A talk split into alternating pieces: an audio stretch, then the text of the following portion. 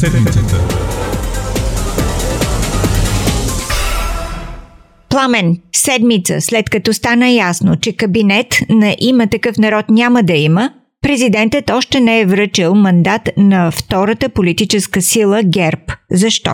Напоследък е, все по-трудно се схваща логиката за действията на доста хора, които днес минават за политици, Филип.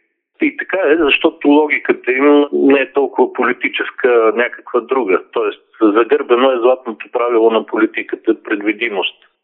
Факт е обаче, че президента Радев задържа втория мандат, макар да е ясно какво ще стане с него. ГЕРБ ще го върнат, защото нямат подкрепа в парламента, а и не искат да управляват в тази ситуация. А може би проблемът е именно в това, че предварително се знае какво ще стане с този мандат. Вероятно и това има някаква роля, но в случая не е заради предварително известните действия на ГЕРБ, а защото е ясно, че след това и третия мандат ще се провали. Правителство пак няма да има и страната ще се насочи към нови предсрочни парламентарни избори. За трети път през тази година. Защо си толкова сигурен, че изход няма да се намери? А защото от партията на Слави Трифонов има такъв народ заявиха, включително на проведените консултации при президента, а и после пред медиите, че няма да подкрепят никакъв опит за кабинет на младсенството с третия мандат. А без тяхната подкрепа сметката е съвсем ясна. Тя просто не излиза. Пламен, а какво стана с идеята служебният кабинет да остане като експертен за определен период от време? И тази идея се провали, Филип, заради конфликт с, с служебния кабинет, който започнаха доста по-рано. От партия има такъв народ попитаха дори економическия министр Кирил Петков се е отказал от канадското си гражданство преди да вземе поста, както повелява Конституцията. Оказа се, че не е. В случая не интересува знак, който казва, че има такъв народ, няма да подкрепят и този вариант за кабинет, дори като временно решение. А какво казва президентът Румен Радев, който е принципал на служебното правителство по казуса с министър Кирил Петков? Румен Радев се държи сякаш такова животно няма. Министърът продължава да си е министър, а тази седмица на свикания от президента Координационен съвет за национална сигурност на въпрос, поставен от председателя на Движението за права и свободи Мустафа Карадая по темата, Радев защити Петков. А вие откъде знаете, че гражданството му е канадско? Попита той. След което лидера на ДПС просто напусна консултациите. Добре, в такъв случай Всяко решение на министър Кирил Петков лесно може да се оспори в съда.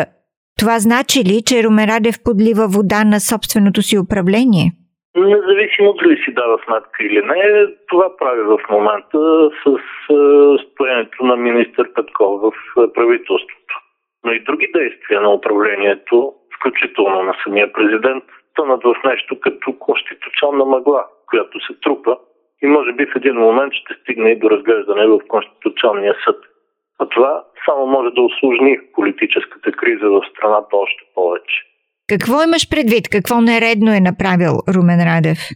Две неща от неговите действия са особено актуални, Филип. Това е задържането на втория мандат прекалено дълго време и официалното обяснение от страна на президента за това действие. И двете действия са вече силно оспорвани, то не само от ГЕРБ или други откровени противници на Румен Радев, а и от специалисти по конституционно право. Да се върнем сега към въпроса какъв срок предвижда Конституцията за връчване на втория мандат? Никакъв срок не предвижда и това е до някъде проблема. Президентските съветници очевидно смятат, че като няма специално упоменат срок, президента може да прави каквото си иска. Но май всъщност не е така. Още в началото на тази седмица бившия конституционен съдя Румен Ненков е, ясно обясни как се тълкува този казус, като заяви. По отношение на втория мандат, президента вече е в забава. Да се говори, че той разполага с някакво време е противно на Конституцията. Това е нарушение. Когато няма единен срок, то конституционното задължение подлежи на незабавно изпълнение. Всички други приказки означават нарушение на Конституцията думи на бившия конституционен съдя Румен Ненков. Пламен, а какво е обяснението на самия Румен Радев за задържането на мандата? Той казва, че ще даде втория и третия мандат, когато депутатите гласуват актуализацията на бюджета. Това обаче не е ли разумен аргумент? Без актуализиран бюджет много неща ще изостанат в държавата.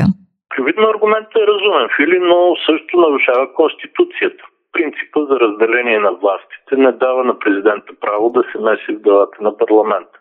Парламента решава кога какво да прави, а поставянето на условия, било от президента, било от който и да е друг, се смята за грубо вмешателство в неговата работа и може да се оспори пред Конституционния съд. На всичкото отгоре от парламента вече казаха, че бюджетните промени, представени от служебния кабинет, са писани на коляно и са необходими поне три седмици, за да бъдат обсъдени и нормализирани. Но всъщност, Фили, важното в случая е друго, че подобни провали започват да се случват все по-често от страна на президентската институция, която през последната година поне даваше вид, че е основният източник на стабилност в държавата. Сега обаче, когато президента остана и единственият такъв източник на стабилност, съществуващите пукнатини в неговата мисъл и действие започнаха да заедат доста силно. Политически акценти на седмицата с Пламен Насенов.